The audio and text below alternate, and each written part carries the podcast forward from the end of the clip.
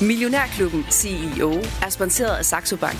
Invester i aktier nemt og enkelt til nogle af Danmarks bedste priser. Og 3 Business, som hver dag arbejder på at finde den mest professionelle erhvervsløsning for dig og din virksomhed, uanset om du arbejder på kontoret, hjemmefra eller på forretningsrejsen. Millionærklubben CEO med Bodil Johanne Gansel.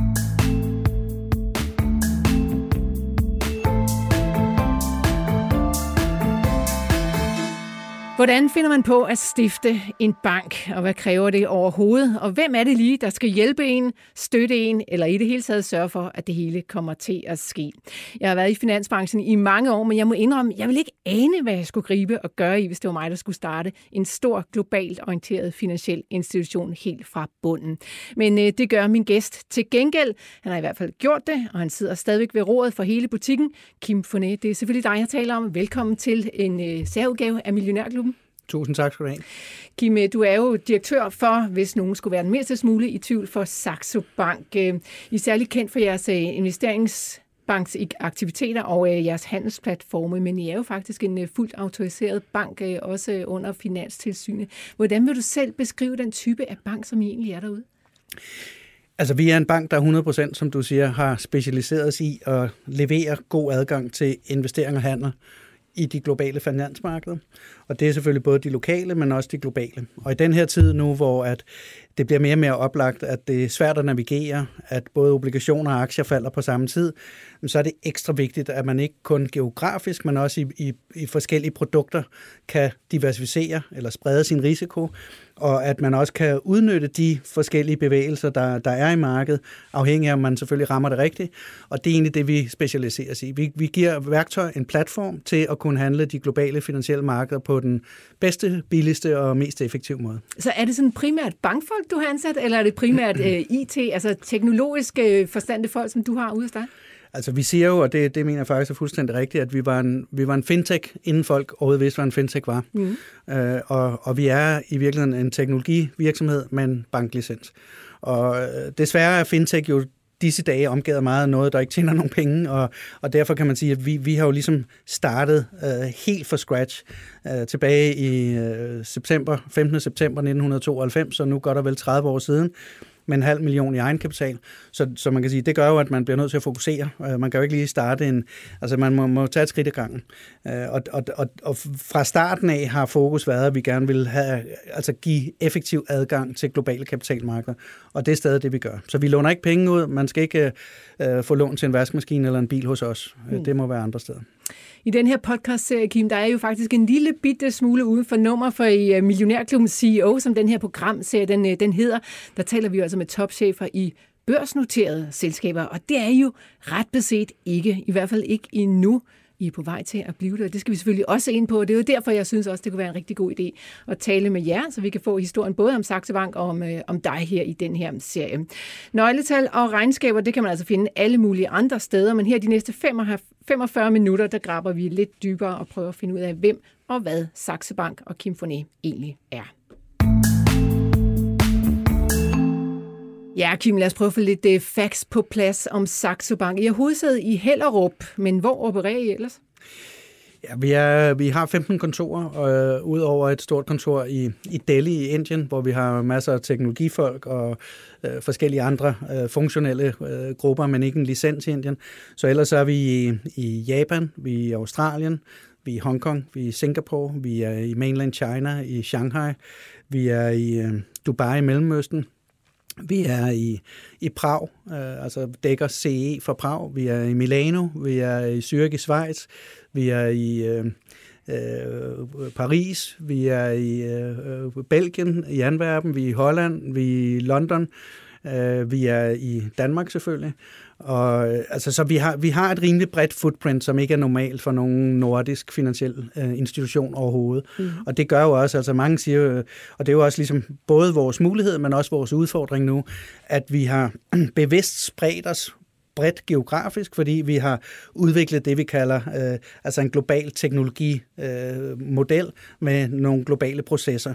Så vi egentlig kan handle alle de her ting på mange forskellige sprog i alle valutaer, øh, men handle øh, øh, altså meget, meget bredt inden for aktier, obligationer, øh, råvarer, edelmetaller, øh, valuta, men også både med, med cashprodukter og derivater. Så man egentlig kan handle alle makrocykler i, øh, i den økonomi, vi arbejder i.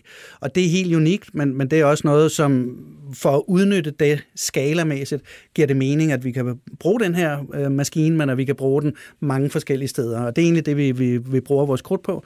Udover det, så øh, arbejder vi sammen med andre finansielle institutioner, som har brug for at have bedre digitale løsninger til deres kunder, men samtidig gerne vil reducere kost og kompleksitet, og dem er der mange, der gerne vil, og, og sikre, at man er compliant, sikre, at man kan konkurrere i markedet, og sikre, at man i øvrigt kan have den, den bedst mulige øh, oplevelse for kunderne, men også den, den højeste grad af effektivitet og skalerbarhed. Men tænker du, at jeres DNA er dansk?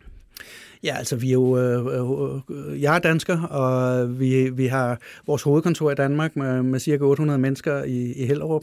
Øh, og og øh, altså, jeg elsker kongeriget, vi er i den grad danske, men, men der er jo heldigvis mange andre danske virksomheder, der også har fundet ud af at lave forretning uden for Danmark, og det har vi også. Det er ikke så normalt inden for den finansielle sektor, men det, er jo, det er jo heldigvis normalt for, for de fleste øh, succesfulde danske virksomheder. Mm.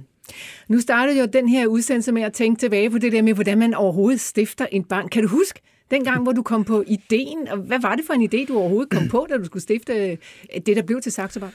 Altså nu, nu var jeg jo kun 26, da jeg stiftede det her, og jeg, havde, jeg startede egentlig med at læse civilingeniør, og jeg har altid været meget teknisk interesseret og ville gerne bygge flyvende biler, energisystemer osv. Det synes jeg stadig er sjovt, men, men øh, det at gå ud på, på DTU, eller DTH, som det hed dengang, det, det, det var lidt kedeligt for mig. Jeg synes heller ikke rigtigt, at de der aspirationer og ambitioner var helt øh, tilfredsstillet for mig. Så jeg begyndte at arbejde lidt i branchen og kom rundt og, og så, hvordan øh, i hvert fald dele af den arbejdede. Og jeg tænkte bare ret hurtigt, at der er øh, massiv brug for øh, bedre løsninger. Altså igen, nu havde vi ikke platform dengang, men pris, produkt og service, men også sådan noget helt, helt simpelt noget med, at, at alle lukkede øh, klokken var fire, priserne var virkelig dårlige. Øh, det var sådan en monopollignende situation, hvor bankerne altså ikke rigtig havde det kundefokus, som, som jeg synes, man skal have. Og det gav også nogle, nogle, nogle kæmpe muligheder, men, men selvfølgelig super, super svært, fordi jeg havde en halv million kroner i, i, i, i kapital, om man så må sige, som jeg havde hentet fra, fra investorer, fordi jeg havde ikke selv pengene, og det betød også, at man, man ganske hurtigt skulle kunne være relevant. Og, øh, altså faktisk samme uge, som vi startede, der øh, brød George Soros pundet. Det var det, der blev kaldt Black Wednesday den dag. Og der var mange banker i Danmark, Vartebank og sådan nogle, øh, der, og, altså danskerne tabte omkring 30 milliarder kroner på øh, rentebetræs dengang. Og det var selvfølgelig ikke lige den bedste baggrund til at starte sådan noget her. Så det var, det var, en, det var en hård start, men, men vi kom i gang, havde lave omkostninger, og, og det har egentlig været den eneste sådan, uh, reelle funding runde, der har været uh, nogensinde, og det, og det er jo ikke den måde, man starter fintech på i dag. Uh, så, og selvfølgelig var tiderne nogle andre, uh, nogle andre dengang, men, mm. men jeg synes, det, det har bare for mig været en, en passion. Jeg synes, de finansielle markeder er sindssygt spændende. Uh, vi ved også nu, at, at folk, der begynder at investere, bliver more, mere investeret i ikke kun markederne, men også i verden, at de bliver mere nysgerrige. De vil gerne lære noget mere, de vil gerne læse flere nyheder, de vil gerne forstå sammenhæng. Hvad er det, der sker i verden, når vi ser markederne agere på den her måde? Ikke? Mm. Og det tror jeg egentlig, altså nysgerrighed er jo det, der øh, over tid har fået menneskerne til at, at udvikle sig og have, have den verden, vi har i dag, og for, øh, altså både forbedret øh, standard of living, altså, og, og, og, og, og hvor gamle vi bliver, og hvordan vi kan leve, og, og, og de rammer, vi har nu. Så den der nysgerrighed, og, og det, at de finansielle markeder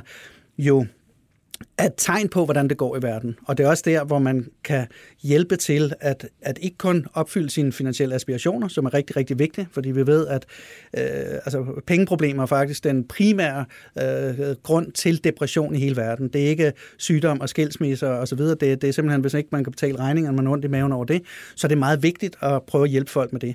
Men der, hvor man kanaliserer pengene hen, der, hvor man investerer, det er jo også noget, der er med til at, øh, at drive udviklingen i verden. Altså lige nu kan vi godt se, at der, jeg tror ikke, der er mange, der synes, det er sjovt at købe øh, olie og gas for Putin, men de fleste, der producerer olie og gas lige nu, er autokratiske systemer, som, som vi ikke finder det særlig spændende at handle med. Øh, så helt klart, klima er noget, der er på alles, øh, men, men de skal have investeringer, de skal have tilgang øh, til kapital, øh, og det, og det samme gør med Altså også bare den geopolitiske øh, uorden, der er lige nu omkring semiconductors, hele energidelen, fødevaredelen osv. Altså det, det er jo noget, som, som, hvad skal man sige, skal man løse det, skal man have private virksomheder, man skal have entreprenører, man skal have penge, og det er det, det der ligesom gør det så fascinerende, synes jeg, med de finansielle mm. markeder, at det er det, der i virkeligheden binder det hele sammen. Og det er ikke altid, folk helt forstår det, men det, når de først begynder at snuse lidt til det, så bliver de meget mere nysgerrige, og så bliver de meget klogere på verden, og det øh, tror jeg, vi har brug for. Og Kim, jeg kan i hvert fald mærke, at passionen kommer stærkt igennem fra din side af, om det, som du beskæftiger dig med, og det er meget tydeligt at mærke, at du føler virkelig, du føler virkelig for det, men der, da du kastede dig i grams med finansverdenen som øh, nogle af 20 år. Altså, havde du noget begreb om, hvad det var, du kastede dig ud i, og hvad det var for et eventyr, du skulle på? Nej, selvfølgelig ikke det. Øh, men, men jeg tror bare, at nogle gange, så, så er det virkelig vigtigt. Vi lever kun én gang, og vi lever heldigvis et sted i verden, hvor at sandsynligheden for, at man kommer til at, eller risikoen for, at man kommer til at sulte eller ikke have et sted at sove, den er ret lav.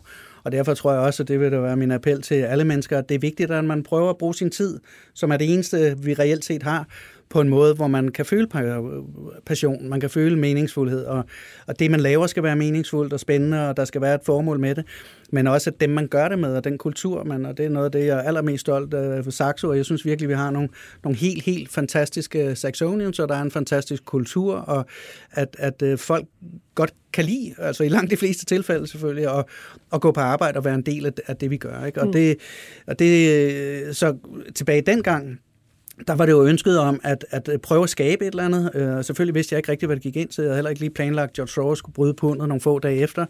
Øh, og det var, det var super svært. Så det er jo også, når man først går i gang med det, jamen så, så, bliver man nødt, så skal der være en drivkraft, som hvis ikke det er passion, så, så er der ikke nogen drivkraft i min optik. Altså, mm. Der skal virkelig være noget, hvor man, man ikke kan lade være. For der er masser af dage, hvor man bare har lyst til at blive hjemme under dynen og tænke, puha, det, det er ikke sjovt det her. Ikke? Og det, det, det tror jeg er vigtigt, at der er den der underliggende drivkraft. Men Kim, i, i mange år, så var du jo kendt for at køre et, et tæt parløb med Lars Seier Christensen i forbindelse med Saxo Bank. Øh, men til at starte med, der var det dig, der startede alene?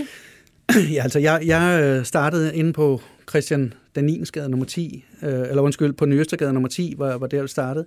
Og øh, Lars var, var investor over fra, fra England sammen med en af hans partnere, og han kom så øh, til i... Øh, i 95, men det var faktisk deres øh, penge, der gjorde det, men det var, det var mig, der ligesom øh, åbnede butikken og kørte det de første på. Mm.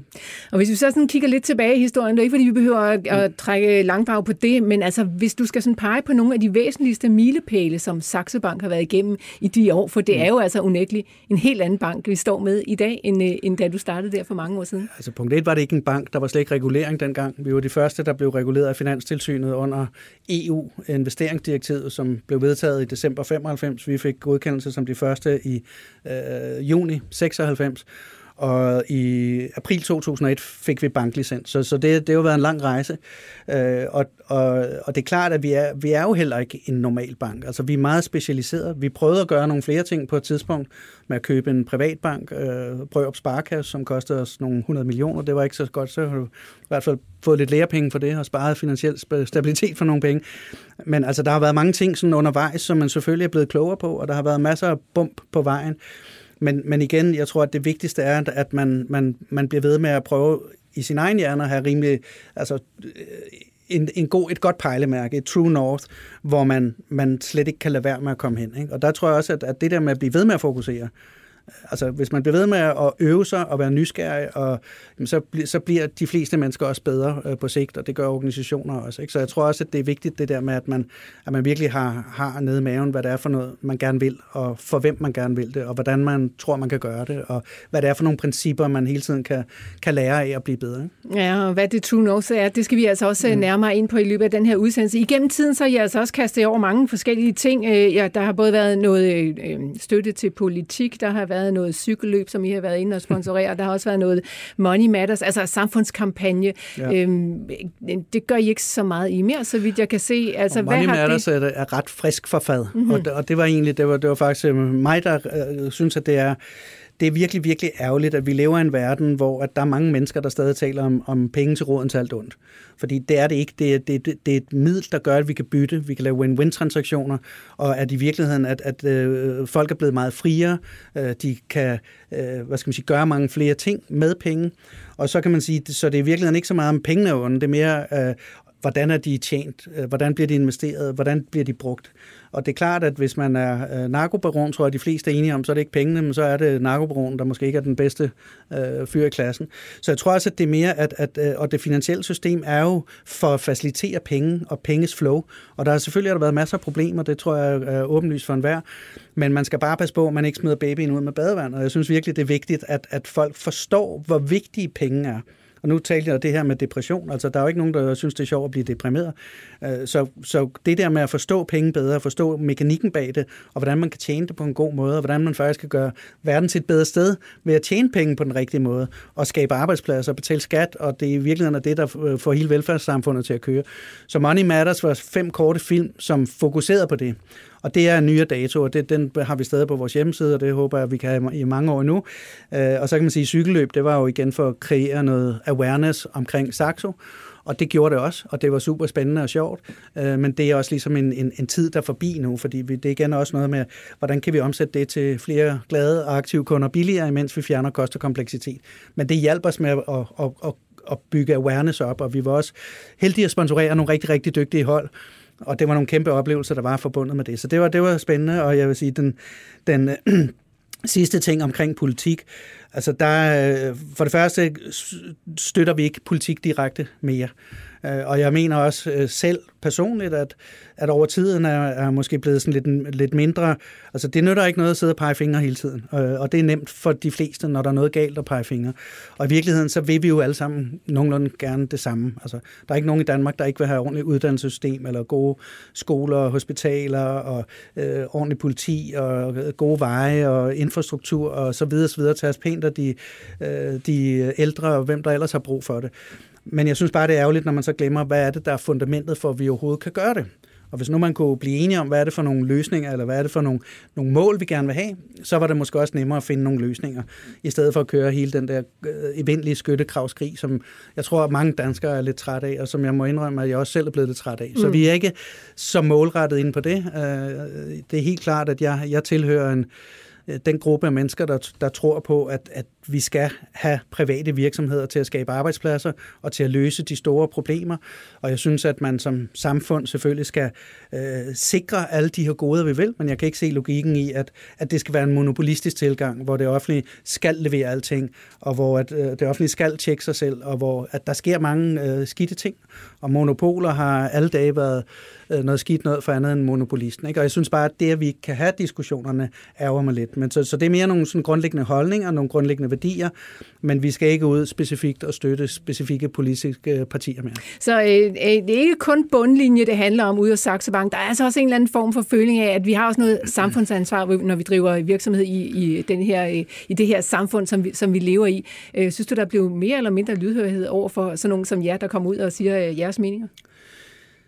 Altså, jeg tror egentlig, der er ganske god lydhørhed over for det. Jeg tror også, at det er fuldstændig logik for burhøns, at enhver person, som gerne vil, vil drive en virksomhed eller være en del af en virksomhed, der skal virksomhedens formål og, og meningsfuldhed give mening over for dets kunder og dets ansatte og dets partnere, og det skal være en del af løsningen i det hele taget.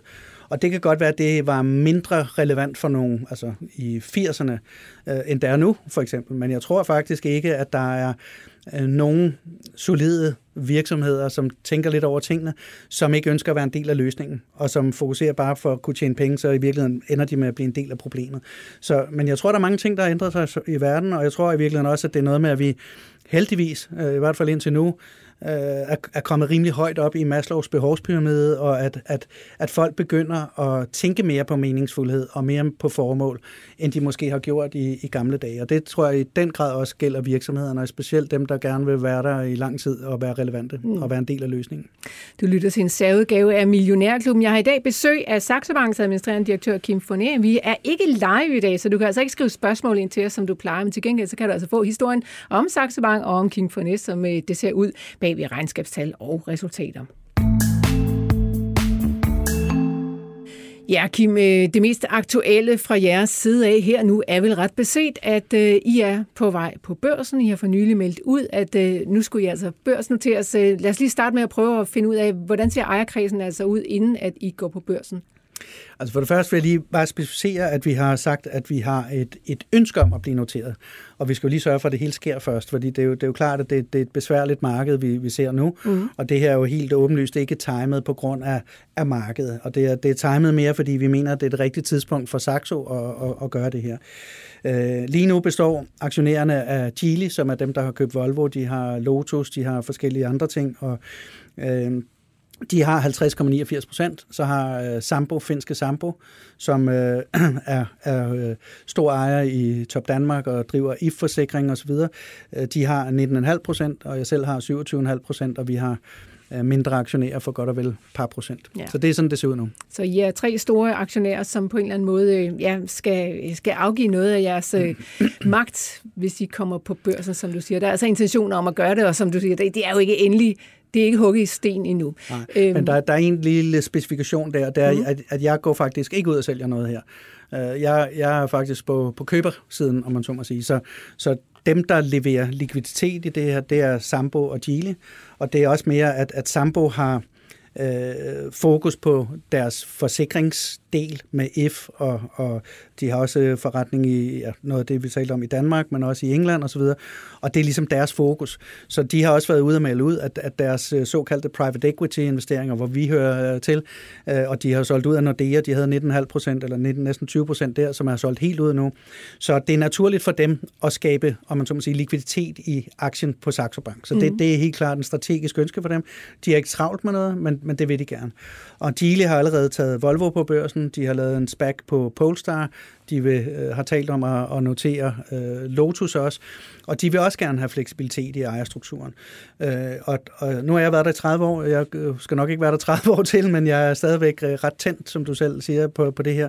Og i virkeligheden så vil jeg og også andre i Saxo øh, gerne gå ind og købe ved den her lejlighed. Og det giver så både muligheden for, at vi forhåbentlig kan få nogle andre ligesindede investorer med, som tror på sagen og, og, og deler vores objektiver, men også at det er en god mulighed for dem, der måtte have, have lyst til det og mulighed for det, som arbejder i Saxo, at øh, komme med ind og, og, og, og købe aktier på, på lige vilkår med, med mig og andre aktionærer. Og der har vi indtil videre faktisk set en rigtig, rigtig stor intern interesse for det, hvilket er super positivt. Mm. Og så har I jo altså valgt at gøre det på sådan lidt en uh, speciel måde. Det var en måde, som der blev brugt rigtig meget, ja, bare for et års tid siden, eller måske to. Der var rigtig mange, der gik på børsen på den her måde, via en SPAC, som du selv siger, Special Purpose Acquisition Company. Det er altså en, vi kalder det en børsskal i vores program. Normalt, det er altså et selskab, som ligesom er gået på børsen og har en masse penge, og så venter de på eller leder efter særlige øh, investeringer, som de så køber op i, og dermed kommer i ja, skal man sige, lidt ind af bagdøren. Hvorfor vælger I at gøre det på den måde, i stedet for en almindelig IPO? altså, vi, en almindelig IPO vil uh, tilsige, at vi skal ud og sælge flere aktier. Og man kan sige, at IPO-markedet lige nu er, er lukket. Altså de, de eksterne øh, omstændigheder er ikke gode. Der bliver ikke rigtig lavet nogen IPOs, øh, hverken her eller i, i udlandet. Og som du også rigtig påpeger, så, så SPAC var, var meget populært, men, men det blev meget hurtigt meget upopulært. Og lige nu så, så investorer i amerikanske SPACs, næsten 98 procent har trukket sig. Og der var også nogle historier med nogle SPACs, som var, altså blev lanceret, øh, hvor der var øh, nogle mennesker, der kom med en PowerPoint og fik øh, to cifrede milliardbeløb i, i en eller anden idé, som var fuldstændig uden hold i virkeligheden. Og det har selvfølgelig skuffet en masse mennesker. Øh, ideen med et SPAC, som du selv siger, det er, at der, der er allerede en listing, øh, og de har nogle investorer, som har givet de her sponsors øh, øh sagt, hvis I finder en, en, et godt target, som i det her tilfælde jo så er Saxo, øh, så kan det være, at I investerer i det. Øh, og, og det er lidt, lidt, hvad skal man sige, sparet her, fordi for det første, vi, vi har ikke lyst til at lave en kæmpe stor IPO nu, fordi det er ikke et spørgsmål om at sende en masse aktier, fordi både Gili og Sambo og jeg er meget øh, positiv på det her, men vi vil gerne have noget, noget fleksibilitet i ejerstrukturen. Og, og det betyder at have en, en mindre gruppe af investorer, som kunne være interesseret i det her, plus at give medarbejdere øh, Øh, mulighed for det her, og samtidig give også om man så må sige, Chile og Sambo, en struktur, som gør, at der er noget fleksibilitet i ejerstrukturen, og i øvrigt også for mig, mig selv på den længere bane, det er en god mulighed.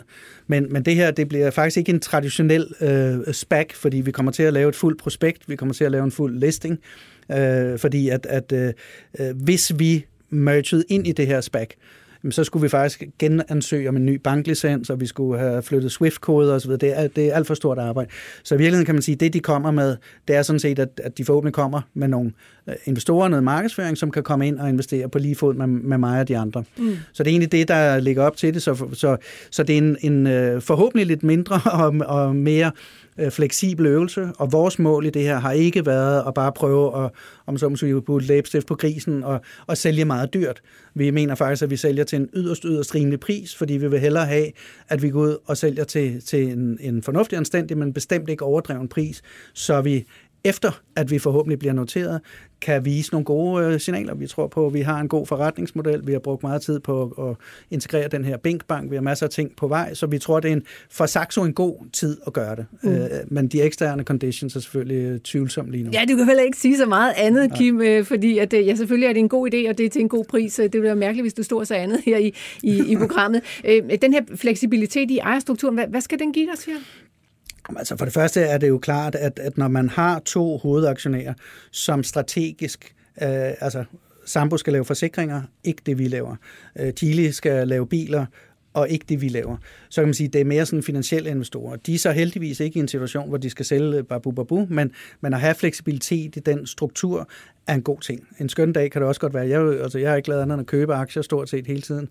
Øh, så det kan også godt være, at jeg en dag vil, vil sælge nogle aktier. Det, det er ikke lige nu. Nu mener jeg faktisk, at tiden er til at købe, sjov nok. Men, men når det er sagt, så er det klart, at, at vi, vi lever i en verden, som er øh, geopolitisk usikker, som, øh, hvor fleksibilitet er bestemt en god ting. Og, og øh, det, vi, det er jo også noget, vi om man så må sige, får, får med i parken her, at der kommer meget mere fleksibilitet, der kommer meget mere ro på, på den type ting. Fordi mm. selvfølgelig skal vi øh, tænke over, hvordan kan vi navigere i en verden, som, som er så polariseret, som den er nu. Og, og det er selvfølgelig også en, en, en del af overvejelserne. Men helt grundlæggende, så vil vi bare gerne have fleksibilitet, som vi har ville hele tiden. Så, så det eneste, der egentlig er i det, det er, hvorfor en SPAC, og hvorfor nu? Og det er simpelthen, fordi vi synes for os, at det er en, en rigtig god timing øh, på det her. Og det, det er kun en mindre del, som vi egentlig skal ud og, og skaffe investorer til. Og, og nu ved jeg ikke, om det er noget, du kan afsløre, men hvordan foregår det egentlig? Er det den her SPAC, der henvender sig til jer, eller er det jer, der er ude og søge SPACs? Altså, hvem, hvem er initiativtager sådan noget her? Og nu, nu øh, har vi, altså der, vi er jo blevet approachet mange år med alt muligt, også mange forskellige specs. Og da vi sad og talte lidt om, at det her måske var en meget god måde at gøre det her på, og der var en vis interesse, så vores formand, Kai Stardik, som er gammel øh, direktør op fra, fra Sambo, han er advisor i den pågældende SPAC, så det gør ham jo både, at han øh, øh, er inhabil i det her, så han må udenfor, når vi taler om det, men at der var et SPAC, som specifikt var sat op for at lave det her, og vi vil gerne have et lille SPAC, fordi vi har ikke lyst til at have, altså vi skal ikke ud og sælge for mange, så vi vil hellere have et lille, nimble spag, og, og det er nogle, nogle, nogle rigtig gode folk, og, og de har så også hyret øh, i forbindelse med at sætte spærket op JP Morgan, som vi kender igennem mange, mange, mange år. Så det er ligesom JP Morgan har spærket, og selvfølgelig deltager vi i investorkald, og vi, vi taler med dem, og vi laver en masse af det her grundlæggende arbejde omkring prospekt, øh, investorpræsentationer og ting og sager sammen, sammen med dem. Men det er, om man så må sige, spækket, der gerne skulle komme med nogle penge, og vi hjælper selvfølgelig alt det, vi kan. Okay. Og Kim, øh, jeg ved også godt, at der er mange ting, du ikke kan fortælle mig i den forbindelse, men sådan øh, i hele træskolængder, hvilken tidshorisont kigger vi ud i? Kan vi sige noget om det?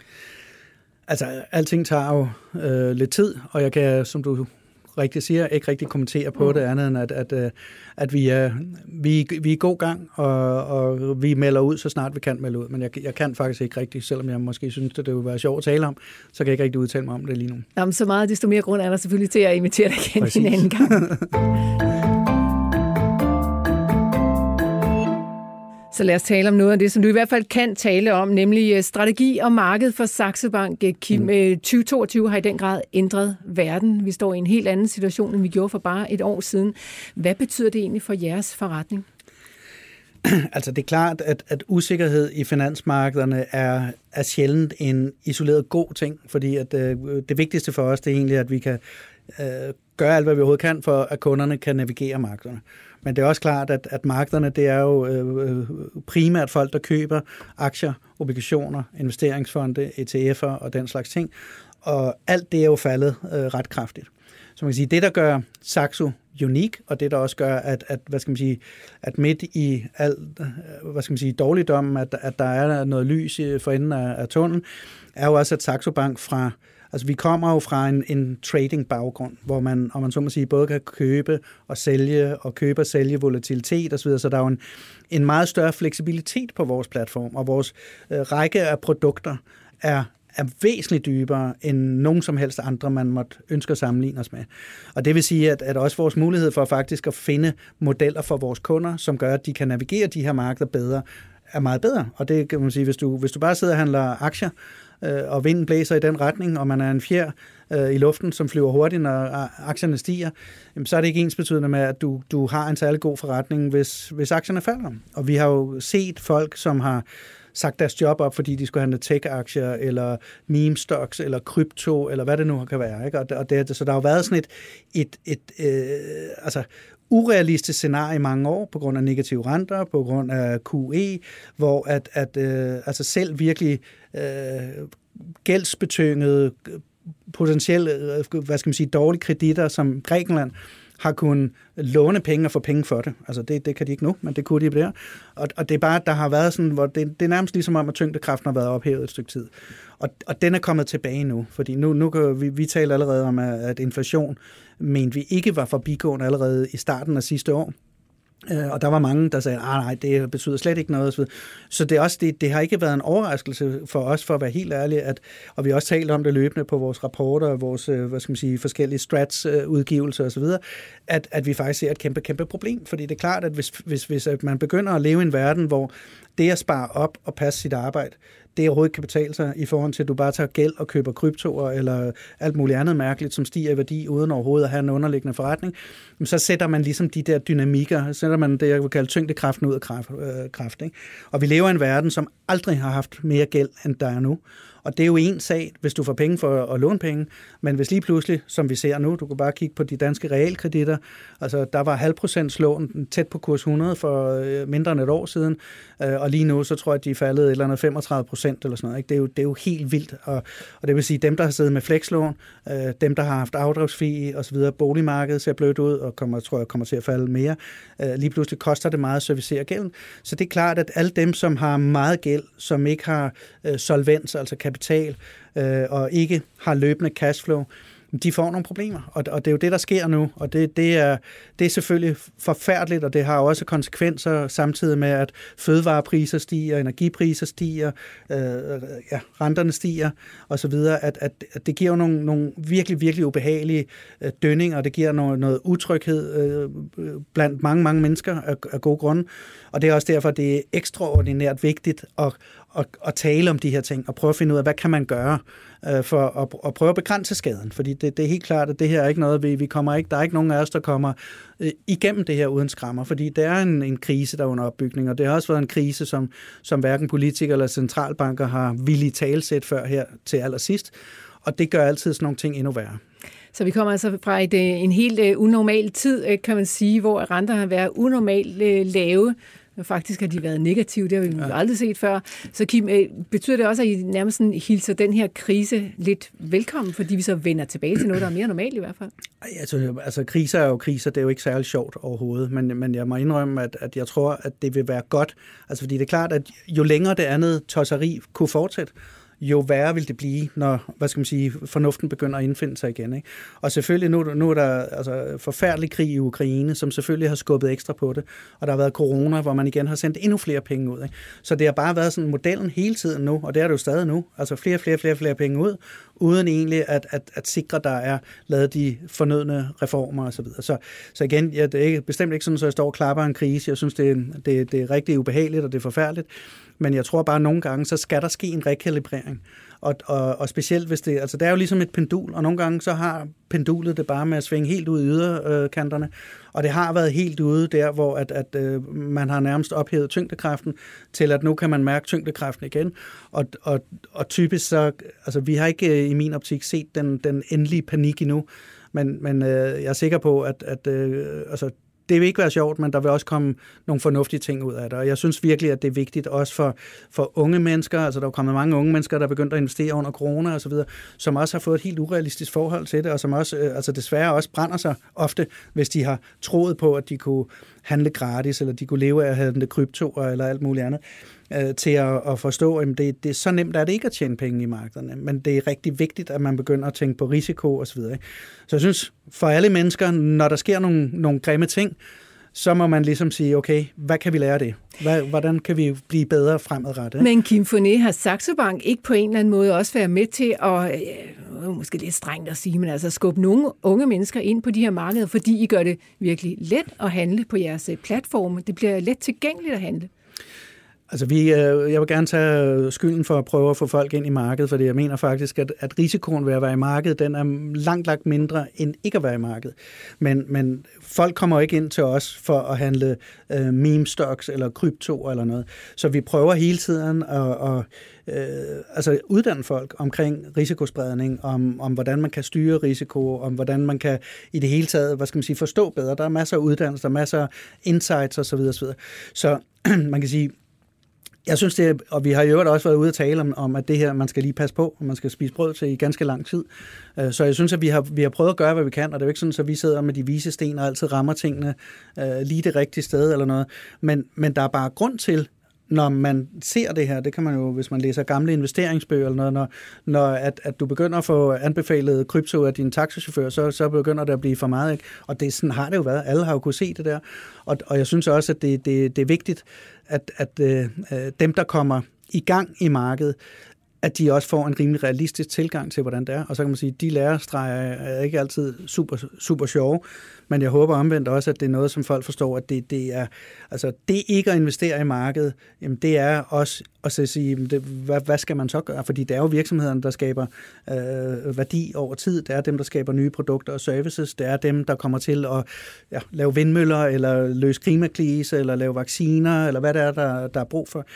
Så jeg tror, det er selvfølgelig en, en, en, en grim oplevelse, men det er rigtig, rigtig vigtigt, at man kommer ind og bliver nysgerrig, og så også kan lære de der ting, hvor man troede, at, at øh, man ikke behøvede at arbejde med, og man bare kunne sidde og, og handle meme stocks. Ikke? Det, ja. det, det, det er i hvert fald ikke hos os, man har fået det at vide. Det er ikke altid, man bliver rig øh, på afkast, men øh, så bliver man i hvert fald rig på erfaring, hvis man så derude på de der markeder. Men i, så, i sådan en verden her, hvor at øh, alting lige pludselig er blevet smidt op i luften og ser helt anderledes ud, end som jeg sagde, vi gjorde for, end det gjorde for et år siden, betyder det så, at I er nødt til at ændre strategi og metode ude i Saxo Bank, eller ligger det nalfast, det som I har tænkt jer at gøre fremover? Jamen, altså, vi, vi øh, henvender os til øh, hvad skal man sige, det, vi kalder vores direkte kunder, som kan være det, vi kalder sådan en typisk investorkunde, som er mere sådan øh, øh køb og holdagtig tilgang til en pension eller nogle livsmål osv.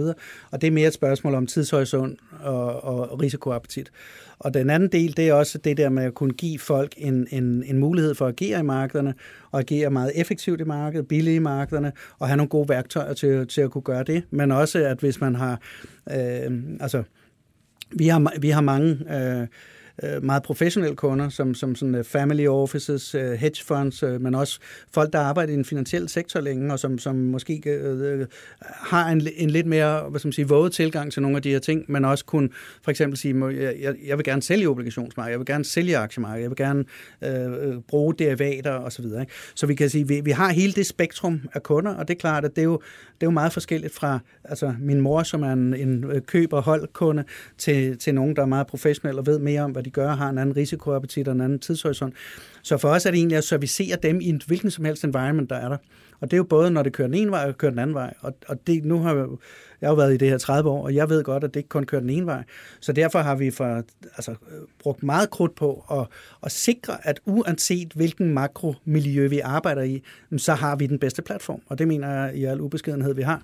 Øh, så, så på den måde er strategien ikke ændret sig. Og så kan man sige, så gør vi præcis det samme ved at understøtte andre finansielle institutioner. Vi har fået indtil videre lukket øh, 15 danske banker, som kommer til at få de to færøske banker, der kommer øh, andre her i starten af næste halvår hvor at, at de giver vores infrastruktur til deres kunder, men så er de stadig adgang uh, til deres øh, core bank og kapital deres regninger og få deres lån osv., men, men nu med en altså, total markedsledende investeringsplatform. Så de der win-win ting er også en meget væsentlig del af strategien. Ikke? Så på den måde er strategien intet Altså, den har ikke ændret sig overhovedet, men det er klart, at, at det er jo lidt ligesom, at, at øh, du kan have en bil, der er stadig en god bil, men du skal lige tænke dig lidt om, om du kører i glatfører, eller om du kører solskinsvær, og hvor du kører hen, og så videre. Ikke? Det er klart, og det er jeg sikker på, at øh, du tænker på i, øh, på daglig basis ude af Saxo Og nu har du afsløret, at I også sidder og laver selvfølgelig et prospekt i forbindelse med, at I altså uh, forhåbentlig er på vej på, på børsen via den her SPAC.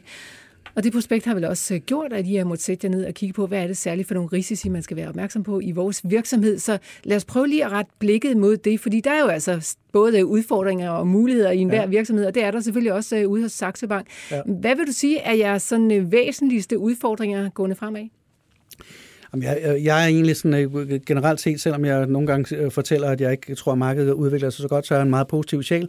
Og jeg tror, at så længe at øh, Putin eller andre ikke øh, springer atombomber rundt omkring, så skal det nok gå alt sammen. Ikke?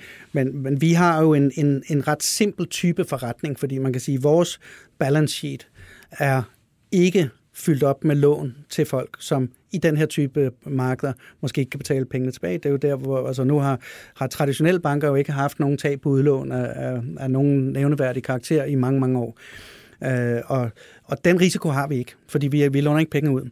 Så vi har, altså, vi har virkelig en meget fleksibel balance sheet, så vi kan, vi kan lukke vores, altså, hele Saxo ned inden for nogle få dage, realistisk set, fordi det er meget likvide instrumenter, vi har.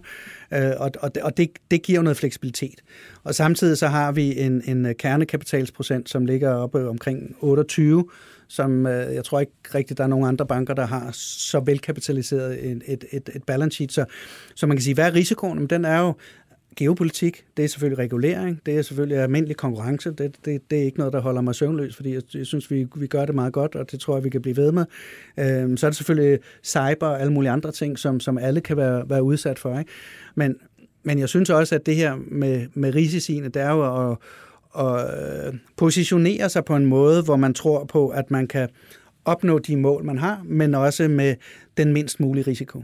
Fordi det er jo det også i investering, at det er jo ligesom risk-reward.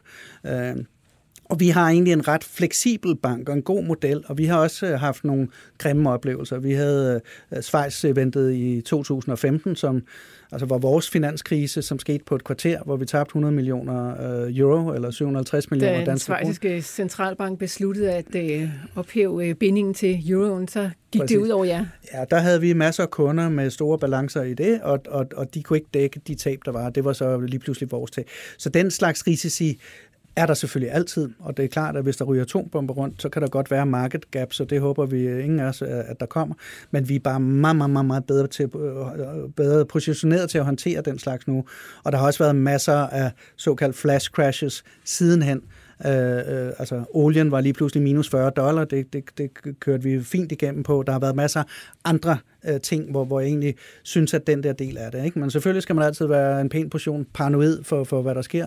Men i sidste ende, så tror jeg, at de fleste virksomheder, altså udover at være compliant og følge reglerne osv., så, så er det jo et spørgsmål, om man er, man er relevant for kunderne, og man kan vækste sin forretning. Mm. Og det, det, det synes jeg er det aller, aller vigtigste. Men jeg kan høre på dig, at maskinen den ser ud til at være velsmurt i hvert fald. Jeg har også prøvet lidt af hvert. Så hvad er jeres største muligheder fremover, Kim? Fordi at øh, en ting er, at det går godt, og I har styr på risiciene, men altså, hvad, hvordan skal I vækste fremover?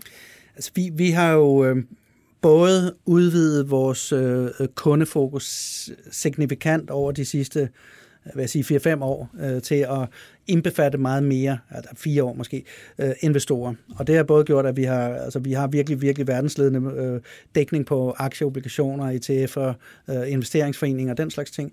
Men også, at vi købte den her hollandske bank, Binkbank, øh, som øh, den handel lukkede i august, eller undskyld, øh, august 2019, og vi har nu flyttet alle de direkte kunder over. Her inden udgangen af i år, der flytter vi det, der hedder Independent Asset Managers over, som er hvad skal man sige, forvalter, der har kunder, men bruger vores øh, systemer til at, at handle, rapportere og ting og sager.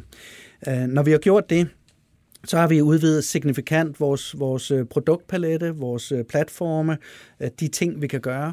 Og så er det egentlig et spørgsmål om, at nu vil vi gerne rulle det ud globalt. Og det kan man sige, det, det er jo ligesom, vi, vi er jo mange steder. Så lige nu er vi, øh, vi er mange steder med rigtig, rigtig, rigtig mange øh, fantastiske produkter og services og en absolut verdensledende platform.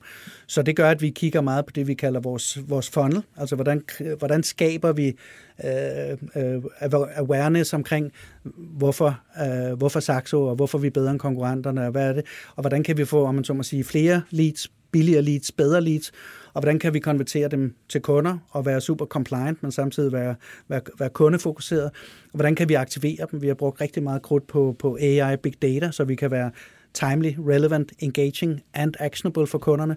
Og vi har udviklet nogle fantastiske platforme, som, som passer til det mindset, som kunderne nu måtte have. Øh, og, og vi har produkter og services, som, som er, er unikke.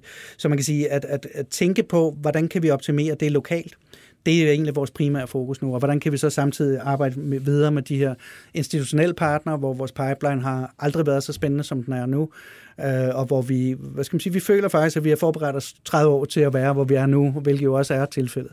Og, så det er i virkeligheden noget med at ikke få så mange nye produkter og så videre, ikke prøve at lave, vi skal ikke lave, altså vi har vokset organisk rigtig fint, vi har vist, at vi godt kan lave MA, så der er tre måder at vokse på. Det ene er, at vi vokser vores direkte forretning på det, vi kalder traders og investors. Det andet er vores institutionelle partner, og det tredje er, at vi, vi, vi køber en, en, nogle flere kunder, om man så må sige. Øh, og lige nu synes jeg, at den organiske vækst på det direkte og på det institutionelle marked, det er, det er der, vi er, øh, har fokuseret alle vores kræfter men vi er optimistiske, og hvis der lige pludselig er en fantastisk mulighed, så vil vi også gerne det. Men det er ikke det, der ligesom øh, står, står skarpest for os nu. Kim, vi skal til at runde af, for tiden er ved at løbe fra os, men øh, lad os lige slutte af med spørgsmål om, du nævnte det her True North, som værende en af ledestjerne for, for Saxo Bank. Øh, kan du sætte et par ord på, hvad det egentlig er? Jamen, altså, det drejer sig i virkeligheden om at skabe nogle løsninger, som gør, at vi har den absolut højeste kundetilfredshed, fordi kun med det kan du have dine kunder værende dine bedste ambassadører og, og, og referrer. Og så er det, at, at vi sikrer, at der er, hvad skal man sige, money-making logic, så vi tjener penge på vores kunder, men at det skal være win-win, de skal være glade, men vi skal også have, have noget ud af det. Øh, og, og hvordan gør man det på en god måde? Og så er det egentlig effektivitet. Hvordan sikrer vi, at, at, at fokusere på, at vi kan øh, virkelig være så effektive med både vores mennesker og kultur, men også hvordan optimerer vi processer, og hvordan bygger vi teknologi, der kan understøtte det. Ikke? Og de tre ting er ligesom det, der, der, der, der er de primære målepunkter for os, og det fungerer lokalt, og det fungerer over for partnere, det fungerer over for alle kunder. Så vi prøver at måle på det her øh, over det hele, men det er klart, at vi, vi skal være en del af løsningen, og vi skal være noget, hvor, hvor folk virkelig er glade og stolte over at være hos os, og de har lyst til at, at hjælpe os med at få nogle flere glade og aktive kunder. Kim Foné fra Saxo Bank, tusind tak, fordi du ville besøge mig her i studiet i dag. Det var en fornøjelse at høre om Saxo Bank, og så må vi høre lidt mere om dig. Det handlede det ikke så meget om lige i dag, men øh, det kan være, at vi kan udfylde den igen en anden dag. Tak også til Alex Brøndbjerg, der producerede programmet, og tak til alle jer, der lyttede med derude.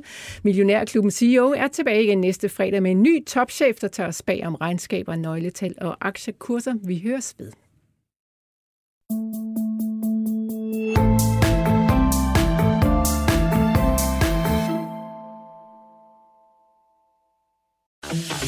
Millionærklubben CEO er sponsoreret af Saxo Bank. Invester i aktier nemt og enkelt til nogle af Danmarks bedste priser. Og 3 Business, som hver dag arbejder på at finde den mest professionelle erhvervsløsning for dig og din virksomhed, uanset om du arbejder på kontoret, hjemmefra eller på forretningsrejsen.